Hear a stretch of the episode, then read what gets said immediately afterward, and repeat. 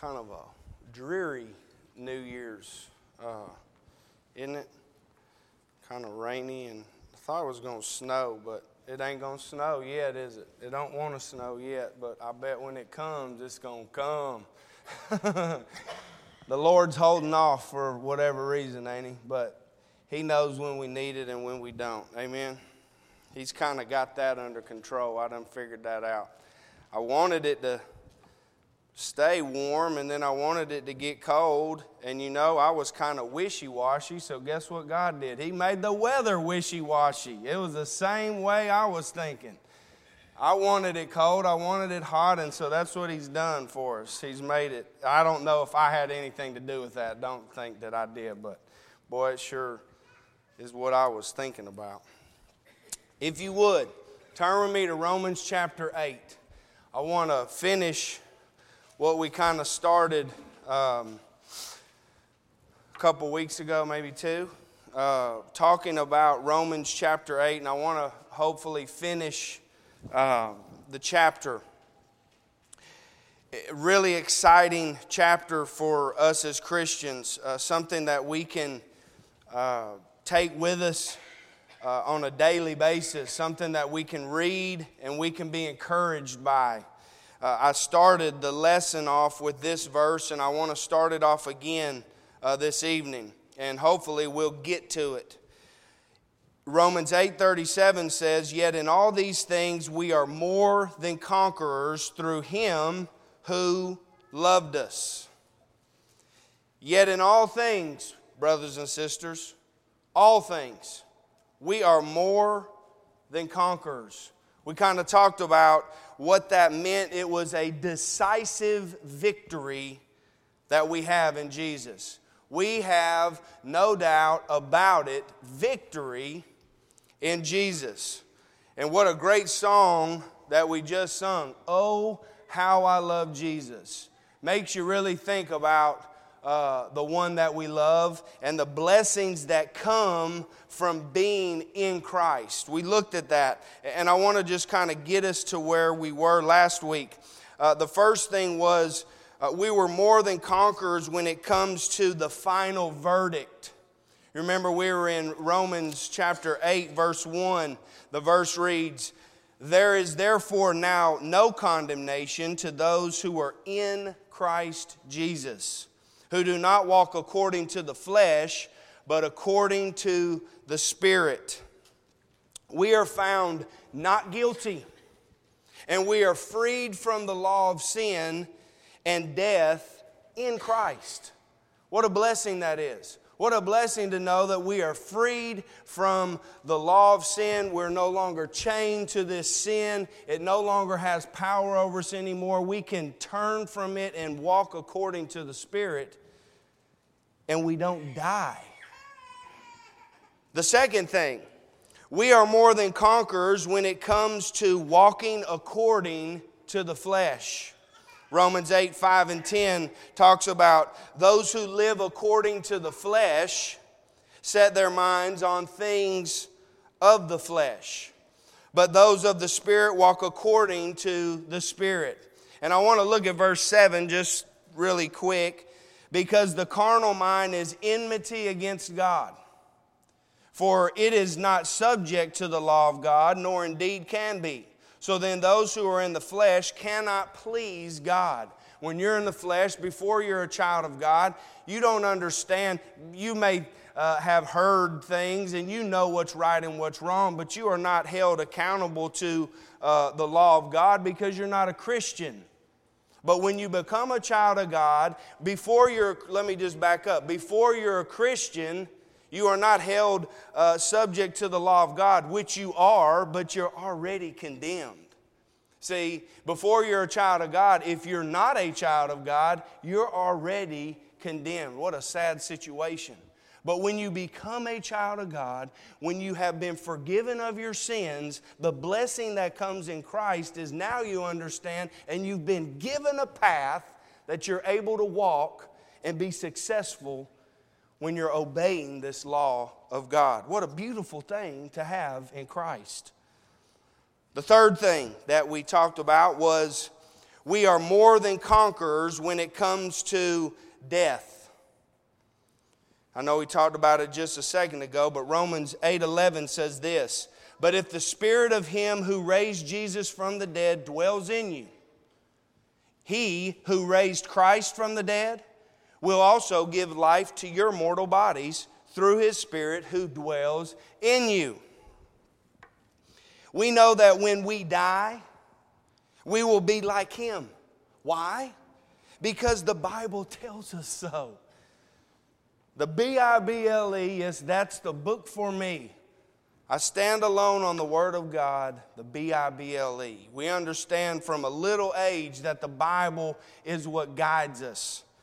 And we see in, in 1 John 3 2, where it says, But we know that when He is revealed, when Jesus is revealed, we shall be like him, for we shall see him as he is. What a blessing to know, and we're going to talk about this verse in just a little bit more uh, in detail, 1 John uh, 3 1 through 3. But what a blessing to know that one day Jesus Christ is going to come back and we're going to get to be like him and go be with him. He'll be revealed. One day we'll get to see Jesus. You know, I thought about it uh, when I was studying for this lesson. I just thought about the simple fact that one day, this guy that we've read all about, this guy that's done all these things, guess what, y'all? We're going to get to see him. We're going to get to be with him. Can you believe that? This guy that did all these things, that came from heaven, that came down and died for you and died for me, we're going to get to see him. We're going to get to be with him. That is an amazing thing to me. That is encouraging to me. Then we looked at number four. We are more than conquerors when it comes to realizing whose child we are. We're children of God. Romans 8, 14 through 15. For as many, for as many as are led by the Spirit of God, these are the sons of God. For you did not receive the spirit of bondage again to fear but you received the spirit of adoption by whom we cry out, Abba, Father. The Spirit Himself bears witness with our spirit that we are children of God. And if children, then heirs, heirs of God and joint heirs with Christ, if indeed we suffer with Him, that we may also be glorified together. What an encouraging thing, just these four simple things that we've talked about. These four blessings that come in Christ Jesus. At the end of this chapter, you can just see Paul and the excitement that he has. We're more than conquerors. We can conquer anything, we can handle anything because of these blessings that we've received from Christ Jesus. Which brings us to verse 18, is where we stopped. For I consider that the sufferings of this present time are not worthy to be compared with the glory which shall be revealed in us. The sufferings that we have today, the sufferings that we face today, you know, in our minds are, are hard, they're tough. Sometimes when we deal with them, we think that it may be too much for us to bear. But one of the encouraging things that the Bible does for us, one of the things that this chapter does for us, is it wants us to mentally fix our minds to understand no matter what situation we have, no matter what we're put in, we know we are more than conquerors. No matter what it is, let's say that I do die. Guess what? I'm a conqueror because I did what I was supposed to do. Let's say I'm injured. Guess what? I'm still a conqueror no matter what the situation is, no matter what I'm going through, and I'm not saying that it isn't tough. But what he's trying to make us do, uh, Paul, through the inspiration of the Holy Spirit, is he's wanting us to fix our minds to be prepared for the situations, to be prepared for the tough times. And he's going to talk about it in just a minute. Paul had tough situations that he was faced with. Paul had tough situations that he had to deal with, and for him to say this says something big. Says something uh, big to the fact that we know that uh, he says through tribulation or distress or uh, persecution or famine or nakedness or peril or sword, no matter what it is, I'm more than a conqueror in Christ Jesus. I make it, I win, I don't lose this battle. And so here we are, we uh, continuing down the end of the chapter, we come to number five. We are more than conquerors when it comes to the hope that we have in Him. Let's read verses uh, 23 through 25. It says, Not only that, but we also, who have the first fruits of the Spirit, even we ourselves, groan within ourselves, eagerly waiting for the adoption of the redemption of our body. For we were saved in this hope. But hope that is seen is not hope. For why does one still hope for what he sees? But if we hope for what we do not see, we eagerly wait for it, for it with perseverance. Turn with me to 1 John chapter 3. 1 John chapter 3. 1 John chapter 3. and I, I use this a lot. Uh, and, and, you'll probably, uh, you probably already notice it, but that's okay because guess what? These are the verses that I use to strengthen me. So guess what? I hope that they can strengthen you and not say, man, Matt just uses these verses all the time. I wish he'd use some other verse. Man, Carrie, I'm sorry, dude. okay, here we go. 1 John 3 1. Behold, what manner of love the Father has bestowed on us that we should be called children of God. Therefore, the world does not know us because it did not know Him. Beloved, now we are children of God, and it has not been revealed what we shall be. But we know that when He is revealed, we shall be like Him for we shall see him as he is.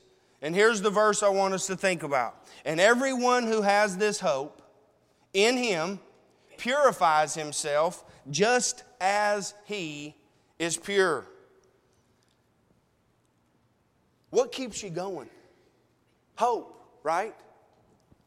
What keeps us going as a Christian right now? The hope that Jesus is going to come back, right? The hope that we're not going to die and go to hell. The hope that Jesus is going to redeem us, right? And, and bring us to God the Father and we'll be saved, right? Think about birthday gifts. Think about Christmas gifts. Think about when you're getting ready to do your Christmas shopping and maybe you asked your kids or, or, or the people that you love around you what they want. Give me your list, right? Boy, I had a long list. And I almost got all my stuff. You know what I'm saying? It was some good stuff shoes and ties and good stuff like that. Y'all probably love all that. Um, but you ask your children what they want, and then they tell you. So then what happens? They have hope, right? They start having this hope that they're going to get dinosaurs. Libby wanted dinosaurs soon as we got her a dinosaur, she was scared to death of it. It was like, why'd you want a dinosaur? She said, that's not my favorite thing. I don't really like those dinosaurs. It's like, well, but think about it. Here they are, they have this hope. They have this hope, and what happens is they know that when December 25th comes, what's going to happen? They're going to get the present, right? So, as you look and the days get closer and the days get closer, what happens? You get more excited. You get more happy, right? Why in the world, brethren, are we not that way? Every single day, guess what, is a day closer that Jesus Christ is going to come back. Think about it. Tomorrow, Jesus Christ may come back. In 10 minutes, Jesus Christ may come back. We are getting closer and closer every single day to Jesus Christ coming back. That's hope. That's excitement to me. That makes me want to strive more and more and be better and better, knowing that I've fixed my mind on this hope. And the Bible tells me when I do this, I purify myself. I make myself pure. I continually keep myself pure where it needs to be. Pure water is a lot better than some old dirty, nasty dirt water, right? Some mud in it. I like pure water more than I would like to drink some water out from the side of my septic tank, right? I can constantly be pure. Yeah, that's a terrible thing to think about, ain't it? Sorry I gave you that illustration. but seriously, I can purify myself. Let me run with that for a minute. Okay, let's think about this. Think about the, the things in your life. Think about the dirty stuff that we do.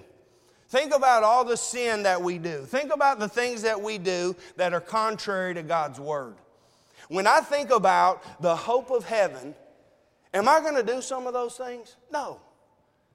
If I am doing some of those things and I'm continually thinking about heaven and I'm tempted with that, I'll stop myself. See how that works? How you purify yourself? You keep yourself pure by keeping that hope on your mind. And that comes through Jesus Christ. And what does it do?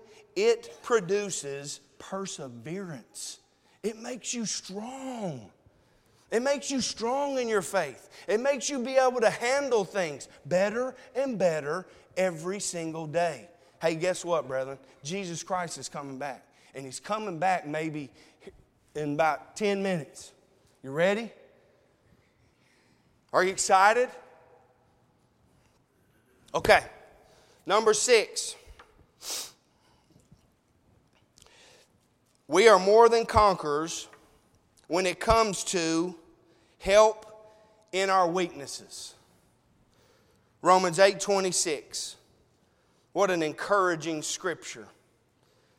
Likewise, the Spirit also helps in our weaknesses. For we do not know what we should pray for as we ought. But the Spirit Himself makes intercession for us with groanings, which cannot be uttered. Now, he who searches the hearts knows what the mind of the Spirit is, because he makes intercession for the saints according to the will of God. How awesome to know that in Christ Jesus we have help when we're weak. Amen. It says we don't know what we how to pray as we ought. But the Spirit himself makes intercession for us. I mean, when I first obeyed the gospel, I never understood this type stuff. I didn't realize the blessings that I had as a Christian. No wonder Paul's so excited. He understood the blessings that he had in Christ Jesus, the blessings that we all have, that we can take full advantage of.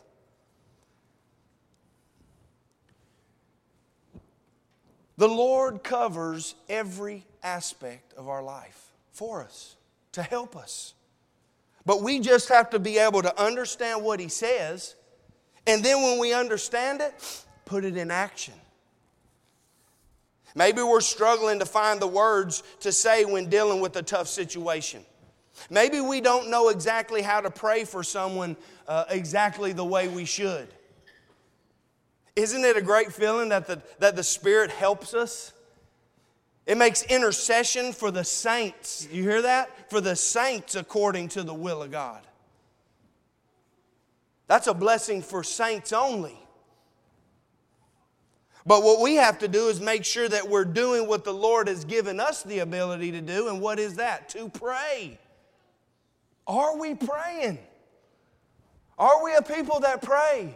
Are we a people that spend time, and I've talked about this last week, spending time talking to God in prayer? Not just, Lord, thank you for this day, thank you for the food, bless to my body, amen. Or, Lord, be with me tonight, forgive me my sins, amen. No, spending some time talking to the Lord about some things.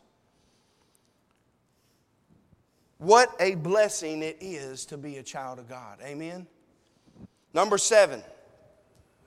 We are more than conquerors when it comes to knowing all things work together for good. And I want to spend just a little bit of time here. Romans 8:28 says this, and we know that all things work together for good to those who love God, to those who are called according to his purpose. There are tough times, things that happen in our lives that make us sad. There are tough situations that we see going on in the world that make us sad. The comforting thing that we can get from this verse is we know that all things work together for good to those who love God, to those who are called according to his purpose. If you would, turn with me to Genesis chapter 2. You know, we live in a fallen world. But that wasn't God's plan from the beginning. Did he know what was going to happen? Absolutely. But was that his plan from the beginning?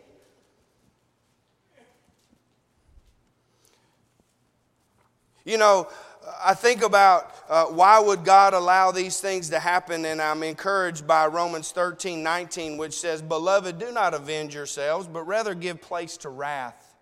For it is written, Vengeance is mine. I will repay, says the Lord. Don't think that the wicked things going on in the world, the wicked things that happen uh, in our daily lives, are not going to go unpaid. God is watching. God understands what's going on. But I want us to look at this. In the beginning, look at this. Look at what Adam and Eve were a part of. And I'm not going to go into a lot of detail with it, but I want you to look at verse 15. Genesis chapter 2, verse 15. Then the Lord took the man and put him in the Garden of Eden to tend and keep it.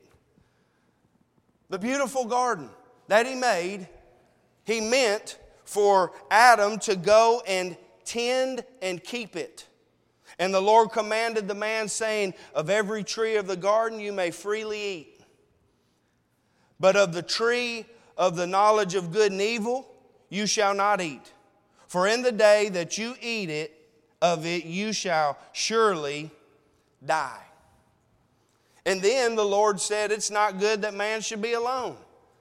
He ends up making woman for man, and there they were in the garden to tend it and take care of it and do exactly what God said. And guess what? That's where they'd be. In a beautiful place. But what happened? He gave man free will. Thank you, Lord, for giving me free will. Amen?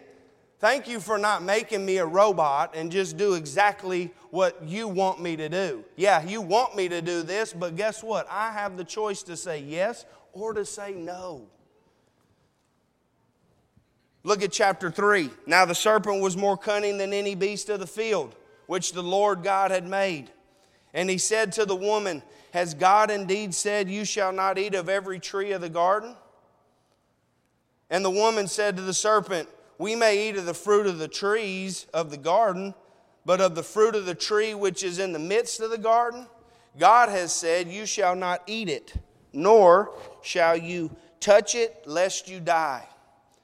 Then the serpent said to the woman, You will not surely die. For God knows that in the day you eat of it, your eyes will be opened, and you will be like God, knowing good and evil. So when the woman saw that the tree was good for food, that it was pleasant to the eyes, and a tree desirable to make one wise, she took of its fruit and ate. She also gave her husband with her, and he ate. Then the eyes of both of them were opened, and they knew that they were naked. And they sewed, sewed fig leaves together and made themselves coverings. Now, look what happens when God comes in. Look at verse 13. The Lord God said to the woman, What is this you have done? What a terrible situation. God had prepared this garden for them, He had put them in it, gave them all of these blessings around for them to tend and take care of. He gives them something that they uh, can eat of freely of all these things except for one thing. And what is the one thing they do? They go and eat of that tree.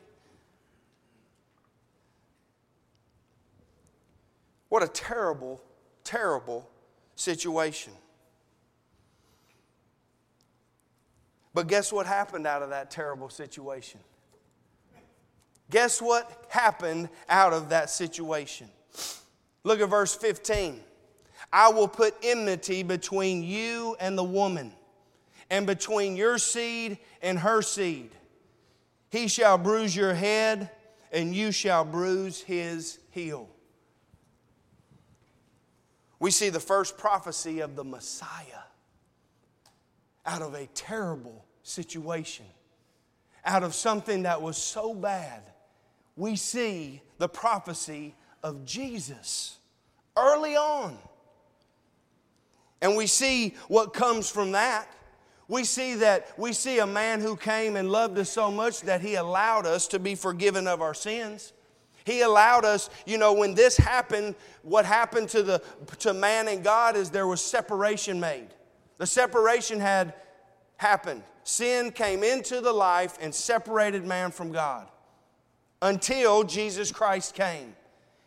And through obedience to the gospel, we can be forgiven of our sins, we can be reconciled to God, and have a right relationship with Him. Thank you, Jesus.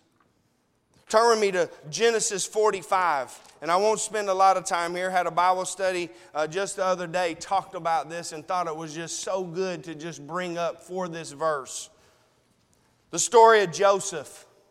You remember his brothers uh, sold him into slavery, sent him down the road. Uh, these were the brother, these were the sons of Jacob. Joseph was Jacob's favorite, gave him a coat of many colors.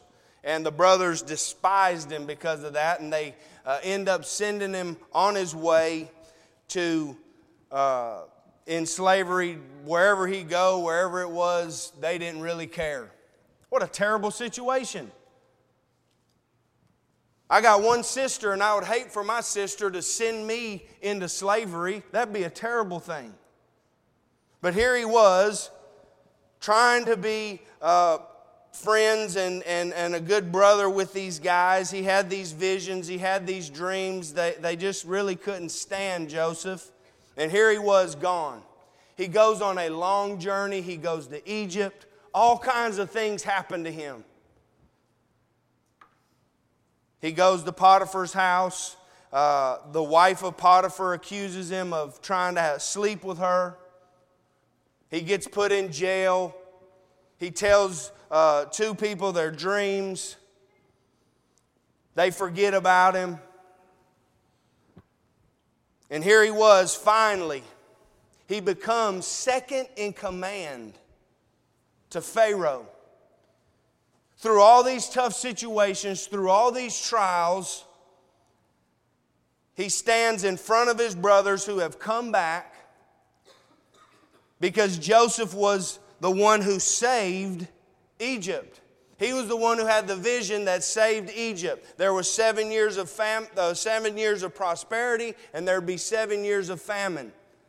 Joseph was able to tell Pharaoh this dream. Uh, Pharaoh puts him in charge, and he accomplishes it, and they have food for seven years of drought. And here was the drought. The brothers are in Canaan. They come down needing food, and Joseph sees them. Look at verse 3. Then Joseph said to his brothers, they don't know who he is when he first gets there, and he sends them around and sends them back, and they have to come back with another brother. A lot of things happen. But now they've come back, and Joseph is about to reveal himself to them. Then Joseph said to his brothers, I am Joseph. Does my father still live? But his brothers could not answer him, for they were dismayed in his presence. And Joseph said to his brothers, Please come near to me. So they came near. Then he said, I am Joseph, your brother, whom you sold into Egypt. But now do not, therefore, be grieved or angry with yourselves because you sold me here. For God sent me before you to preserve life. For these two years, the famine has been in the land, and there are still five years in which there will be neither plowing nor harvesting. And God sent me before you to preserve a posterity for you in the earth, and to save your lives by a great deliverance. So now it was not you who sent me here, but God. And he has made me a father to Pharaoh, and Lord of all his house, and ruler throughout all the land of Egypt. What a terrible situation that happened to Joseph. And here he was with the right mind frame. He tells these guys that sold him into slavery, that hated his guts, to not be grieved or don't be angry with yourselves because you sold me into slavery. For God sent me before you to preserve life. Let me fast forward back to Romans 8 28. And we know that all things work together for good to those who love God.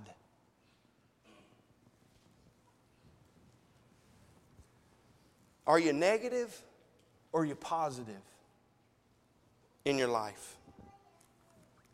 When you think about the things that go on in your life, is it half full or half empty? Joseph ends up being second to Pharaoh. Think about that. Somebody who isn't even an Egyptian. Terrible situation, God working. Sometimes when the problem is right here in your face, it's hard to see past it, and I get it. That's why we have the scripture to encourage us, to keep our mind focused on I know this is tough, and I may not even see the answer. That's why I'm so encouraged by five years I prayed that I could talk to Isaiah. Five years. And guess what? I had the, I had the, I had the chance to do it. And I've been having the chance to do it every single week.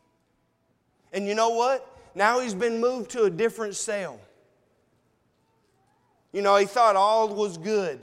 He was in this cell with, with Bill, the first guy I talked to. He was in there with him, and everything was good. They were able to talk to each other and have these Bible studies together. And guess what? I went down there and saw him, and he was moved to another cell where the felons are.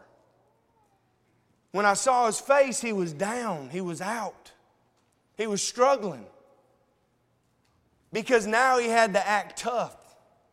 Now he had to be in there with the guys who aren't getting out very quick.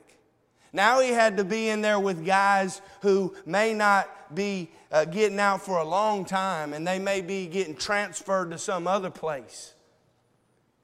So, how in the world does he feel? We said, Hey, brother, what do you want us to pray for you about?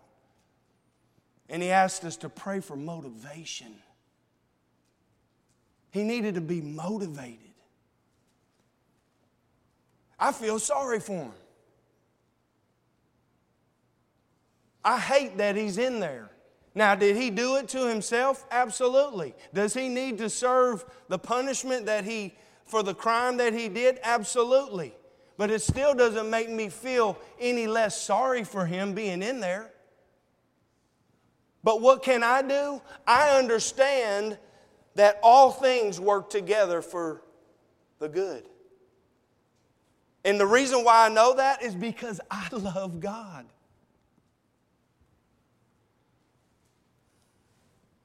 I don't know what's going to happen with him. I don't know what's going to go on. But here's what I do know I can affect his life every day to make him want to be better, to make him want to do God's will in his tough situations. That's just my story.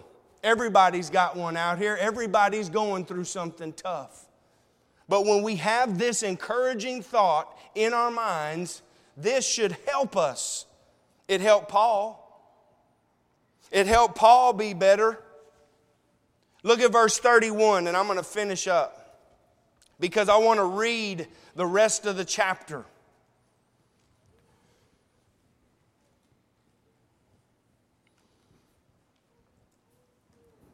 Actually, I'm going to start in verse 29 to get us to 31. For whom he foreknew, he also predestined to be conformed to the image of his Son, that he might be the firstborn among many brethren. Moreover, whom he predestined, these he also called. Whom he called, these he also justified. And whom he justified, these he also glorified. I want to say Paul knew the end. I want to say Paul knew what was going to happen in his life, but guess what? He didn't. Because guess what? He was a man, just like me and you. But look what he says. What then shall we say to these things? If God is for us, who can be against us? He who did not spare his own son but delivered him up for us all. How shall he not with him also freely give us all things? Who shall bring a charge against God's elect? It is God who justifies. Who is he who condemns? It is Christ who died and furthermore is also risen, who is even at the right hand of God who also makes intercession for us. Hey, brethren, God's got us covered. Do we want to do His will? Shouldn't, doesn't that excite you to know that God's got you covered? Who shall separate us from the love of Christ?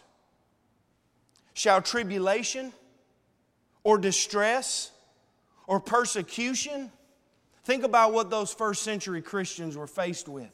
They were killed. I was reading some of the, uh, we had to do in class when we were talking about Greek, we were reading some of the second century writers. And one of the situations was they brought the, the mother and the child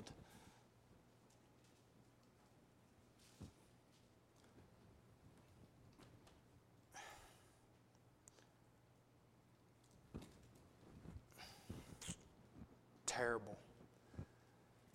They brought the mother and the child in the Colosseum area, had a chair, iron, on fire, with coals underneath it.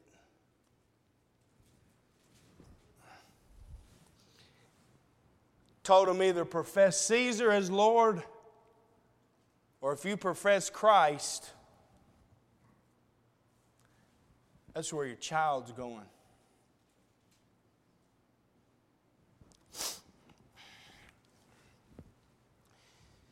You want to know why God's real? You want to know why these early Christians let their child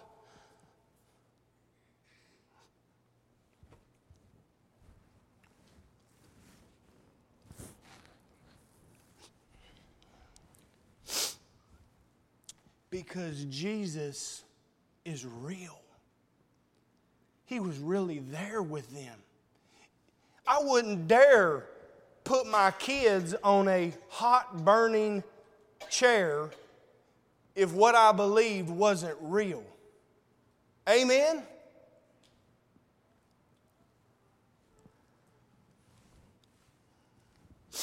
God is watching, God is there. Yeah, that's terrible to think about. And it makes me emotional to think about it. But the point that I want us to understand is this it was real. So when he says, Who shall separate us from the love of Christ? Shall tribulation? No. Or distress? No. Or persecution? No. Famine? No. Nakedness? Or peril? Or sword? No. As it is written, For your sake we are all killed all day long. We are accounted as sheep for the slaughter. Yet in all these things, we are more than conquerors through Him who loved us. God bless America. Amen? I don't have to worry about that. But, brethren, are we prepared to face the persecution? Are we prepared to be able to handle somebody saying, if you profess Christ, we're going to lock you up? God has blessed us so much. Will we look for opportunities to tell others about Him? Will we look for those opportunities while we have it, like we have it? These guys didn't have that luxury. And guess what they were doing? They were still proclaiming His name, which encourages me. Verse 38 For I am persuaded that neither death nor life, nor angels, nor principalities, nor powers, nor things present, nor things to come, nor height, nor depth, nor any other created thing shall be able to separate us from the love of God which is in Christ Jesus our Lord. Romans chapter 8, brethren. Powerful, powerful chapter. I thank the Lord for Him giving that to me. I, I, hope that uh, it's encouraged you. Jesus Christ is real, and He's coming back. And we have the opportunity to change people's lives, and we have the opportunity to tell people the blessings that come in Jesus Christ. Maybe you're here and you need to repent. Maybe you're here and you're struggling. Maybe you're here and you need to obey the gospel. Jesus said, He who believes and is baptized will be saved. Jesus Christ told us the way to be saved and the way to make heaven our home. I'm so encouraged by Paul. I'm so encouraged by these first century Christians persevering through. I'm so encouraged that through inspiration, we have the ability to see these situations and be able to be encouraged by them and strengthened by them. Have a great week, brothers and sisters. Happy New Year 2017. Hey, let's go change the world. Jesus said, He who believes and is baptized will be saved. If you need to obey the gospel, if you need prayers from the saints, come right now. Together we stand and sing.